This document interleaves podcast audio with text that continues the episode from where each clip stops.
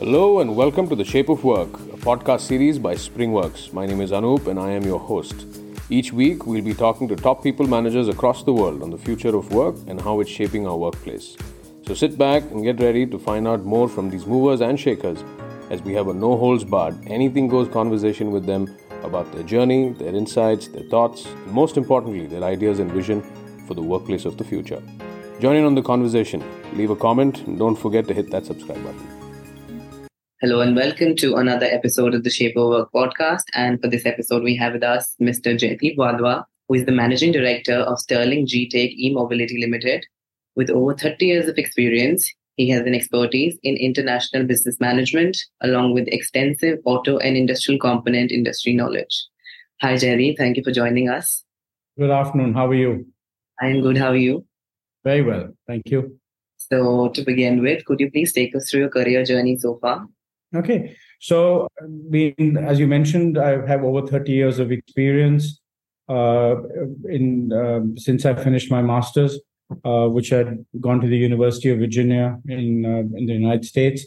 Uh, after completing my uh, my MBA, I joined my family business, and then we had a joint venture with a company called Ingersoll-Rand in that family business. And I worked with Ingersoll-Rand for uh, well, actually, supposed to work with Ingersoll-Rand in the joint venture for three years uh, to help with the transition.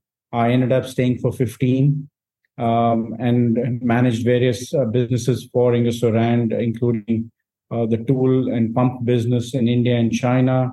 Uh, then I managed a global footprint project, and then I became managing director of Ingersoll-Rand India, managing all of the industrial products here. I after that I moved to a company called Tomkins, which uh, is again a British conglomerate doing uh, several products, but the, main focus in India was on their rubber products, uh, essentially hoses and timing belts. Uh, so I was managed. I was the president of industrial and automotive for Tomkins. Uh, moved from Tomkins uh, to Actis, which is a private equity firm, and I was in the part of the value creation team there, which was responsible for helping uh, the companies that Actis invest, invested in in improving performance.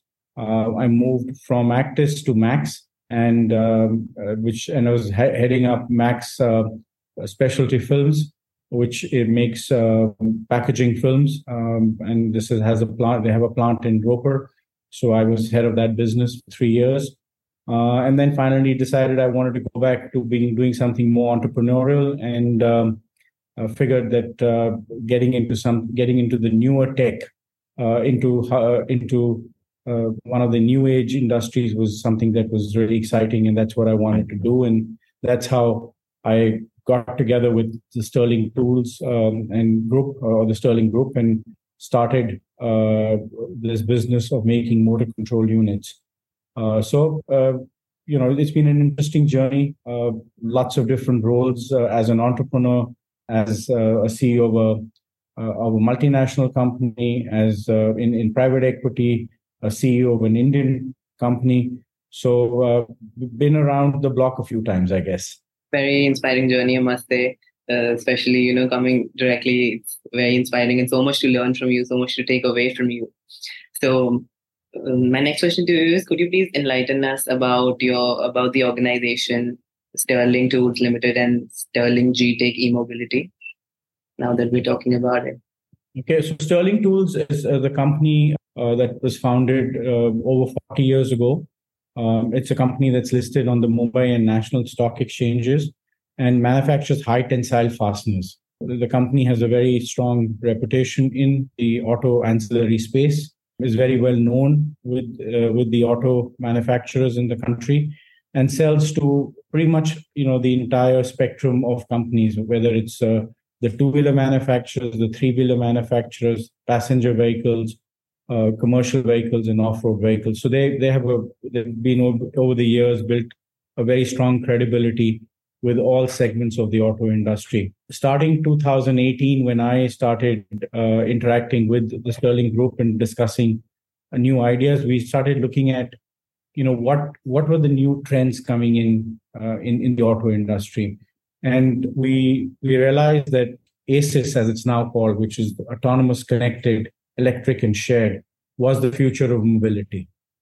And uh, we felt that there was a very important space for us, that this was going to be this was going to be a very rapidly evolving uh, space, uh, and that, that there was uh, there was an important role for companies like ours, which had the credibility, which had the presence in the auto industry. Um, so uh, we, you know, we looked at electrification. Um, we believe in electrification. We believe that uh, there are very compelling reasons for this. And within the electrification space, then we looked at what components make the most sense. We selected motor control units because it's a technical product. It has a hardware component. It has a software component. And basically, uh, if you think about how a motor control unit work works, it actually you know is connected to the battery pack and draws current from uh, the battery pack is connected to the motor and drives the motor or gives current to the motor which then is converted into torque but it's also connected to the vehicle control unit um, and the instrument cluster so it's it's very central of to the entire electric vehicle architecture um, and we felt that that was uh, a great place to be because that's uh, important uh, for uh, it, it's an important component. It's a valuable component for an EV manufacturer, and we thought that this would be a good place uh, to start with. We uh, we actually hired uh, some consultants to help validate our our, our hypothesis, and um, they came back with an confirmation that we were on the right track, and this would be that a that electrification was going to be uh, was going to accelerate in India was going to be a very uh, key trend going forward, and B that the motor control unit is probably one of the one of the most important components and one that you know allowed companies to create a good, good space for themselves. So we, we then went looking for technology partners. We we traveled to Europe, to Israel, uh, to uh, China, Taiwan, uh, and finally decided to work with Gtake uh, because we felt that uh, this was the company that we could trust and a company that um, believed in the Indian market. Um, and so that's how uh, Sterling Gtake was formed. And uh, we started in 2020. Um, unfortunately, we had COVID right after that. So uh, very little activity for all of 2020. in 2021, we completed our facility, completed our building, uh, put in our assembly lines, etc. And uh, since then, we've you know, we've had some good successes. We've uh, we've got a good market position, and today uh, we believe we are one of the largest motor control unit manufacturers in the country. Awesome. And with the pace EVs have been taking over the Indian market, especially, uh, so I'm sure there is so much potential still left to be tapped. So because there are so many people now being aware about the presence of EV and the market has also been growing rapidly. Uh, how do you ensure that your business remain focused on on meeting the needs of the customer? So you know, I, I think the fact, and I think I like to go back a little bit. I mean, the fact that we are uh, we we we've stuck to the auto industry. So you know, we have not our diversification as as for Sterling as a group has not been outside the auto. So we when we decided that we want, wanted to look for new ventures, it wasn't to go out and start a restaurant or um, get into real estate or something like that. We said what we know well is the auto industry, and that's what we'll play in. Um, and now, uh, now that we have, uh, you know, looked at electrification and invested and made the inroads into the electrification uh, industry or, or, or the elect EV industry, we are constantly uh, looking at what the product, uh, what new products uh, our customers require. This is both in motor control units uh, as the needs are evolving. For instance, uh, our customers are now asking for higher safety standards. They are asking for more functionality to be built into a motor control unit. So a motor control unit will have some level of vehicle, at least for two wheelers and three wheelers will uh, will have some level of um, uh, vehicle control unit functionality built into it. Uh, some customers are looking for to integrate DC-DC um, converters into a motor control unit to reduce the number of components and to reduce the wiring interconnects. And so these are all areas that we are looking at. Further, uh, you know, there are going to be a lot of changes in technology in terms of the some of the uh, materials that are being used. For instance, uh, silicon carbide and uh, and GaN ICs and switching devices are going to come into play for higher voltages, and and these are more efficient. Um, and so we are we are working on that. So you know, not only do we have um, uh, so we, we have our own R&D set net uh, setup, which uh, consists of a team in Faridabad where our plant is based, as well as a team in our tech center in Bangalore. And so the team uh, has this range of standard products that we've uh, that we've uh, sourced from. When I say sourced, I mean we source the technology from our partners, but we also continue to improve on and build on and create new products through our design and development team. So uh, you know, so we we hope that as our customers uh, mature and their requirements become more sophisticated, that they will continue to count on us for uh, serving these requirements. In addition, we we are looking at other aspects of of, of the EV supply chain or the EV powertrain. Um, we we believe that um, there are other power electronics components as well as other components that uh, we can uh, offer to our customers and we continue to engage with potential technical partners globally to bring these uh, technologies into India and be able to offer our customers a broader suite of products. Amazing. So now that we've spoken about the customers, I, I feel it's very pertinent to also speak about the team that works in within the organization. So can you describe your approach to building and leading effective teams within your organization? Okay, so I, you know that's the most important aspect of running any business is, is the team that you have. Uh, you've got to if you get the right team in place, then you know the team will actually deliver uh, for you. Um, and as a as the head of the business, uh, hiring is probably my single or I I call it talent acquisition and retention is probably my single biggest uh, responsibility. So our team is very young. I'm probably uh, double the age of um, of everyone else in my team. So there's a lot of energy. Um, you know, they're very bright people. We've got uh, uh, we've got uh, people with PhDs, with masters in electronics and communication. Uh, we've got BTechs, uh, very very high number of, of, of engineers in the company, um, and the the prospect for our for our team is the growth we that we offer. So what we we talk about for uh, you know with in our team meetings and you know with us with our team members is is that as this company is going as the industry is going through this uh, rapid growth and we as a, a, leading player in the industry are are going are growing rapidly we you know we, there's a lot of opportunities. So we don't go with this hierarchical the old hierarchical structure of you've got to have x number of years uh, you know before you can get promoted from one uh, one position to another. We look for people who are willing to take responsibility take initiative and we're willing to give them the responsibility and the authority to go out and execute.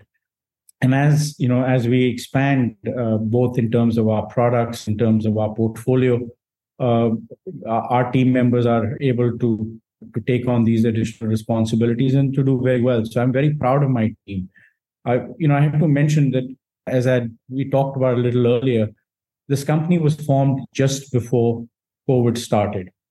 We have a, a technical licensing agreement with a Chinese company. We have not been able to travel to China. The Chinese t- technicians have not been able to travel to India. And in that period, this team, this team of young, talented people, has learned the tech uh, you know, on over phone calls, over Zoom calls, making mistakes, uh, you know, uh, learning practically, working working on the ground, and uh, you know, finding solutions to issues because you can you can't necessarily describe everything that's happening in the vehicle, you know, o- over a phone call. So they've learned on the fly, and they've done an incredible job. So very very proud of the team. Um, and and I think uh, we've been successful in building up a, a core a core team that uh, will will serve us very well in the future. Definitely, I totally agree that you know having a satisfied team, a team which feels belonging to the firm, is definitely one of the strongest pillars for an organization to run successfully. And so, kudos to leaders like you, you know, who have been aware of what their team needs and at the same time just taking care of them. That's what we as employees expect. So, now that you have such plethora of experience, you've been working for more than 30 years, as I said in the beginning. So, can you share your strategies you use to maintain a healthy work life balance? Because today we, you know, a lot of people keep on talking about how to have a sort of work life balance, but still, no strategy can work for everyone. But we would really like to know yours. So, you're asking for me personally? yeah i mean i would definitely obviously i mean um, you know everyone has a different approach to it. Uh, i think the what we always uh, say is that everyone needs to decide they, they everyone needs to to to deliver on what they need to deliver on. But the means of how they're going to do that i think you know there's a lot of flexibility. I personally you know avoid calling you know my colleagues uh, uh, after office hours uh, and on holidays. I'll, I'll first text them. I mean you know we we are a startup. So I, we, we, we are constantly working. We will work sundays we will work saturdays we will work late nights. We pulled all nighters um, you know on various uh, issues and projects. But i will always end up you know either talking about it up front so people know that you know it's expected of them or you know texting them up front and saying listen we've got a problem or we've got something we need to work on. So can you come on to the call? I don't take it for granted that uh, just because I want to speak to someone that they have to be available. So so we try and give our team the flexibility to say, you know, you you figure out how you want to get this done, but we need to meet our customer requirement. Personally, I believe in playing hard, working hard. So I um, my my style is such that I like to you know work very hard for the time that I'm in the office, and then ever so often I need to, I want to take a break and go rejuvenate myself and, and do something fun. So for, for me, that's that's what works for me. You know, that's you know my personal thing, and and it may be different for different people. So thank you so much, Jaideep, for sharing your amazing point of views and different things, for sharing your journey with us and coming uh, on this podcast um, I would really like to take this moment to congratulate you on the success of SGEM, and I hope we get to see it growing in the future. Thank you very much. The successes of the teams, it's uh, you know, like I said, they've they worked very hard and they worked in difficult in difficult circumstances. And uh, yes, I do hope that um, we'll have many such conversations in the future to talk about future successes too. Exactly. And thanks to our listeners for tuning into this episode.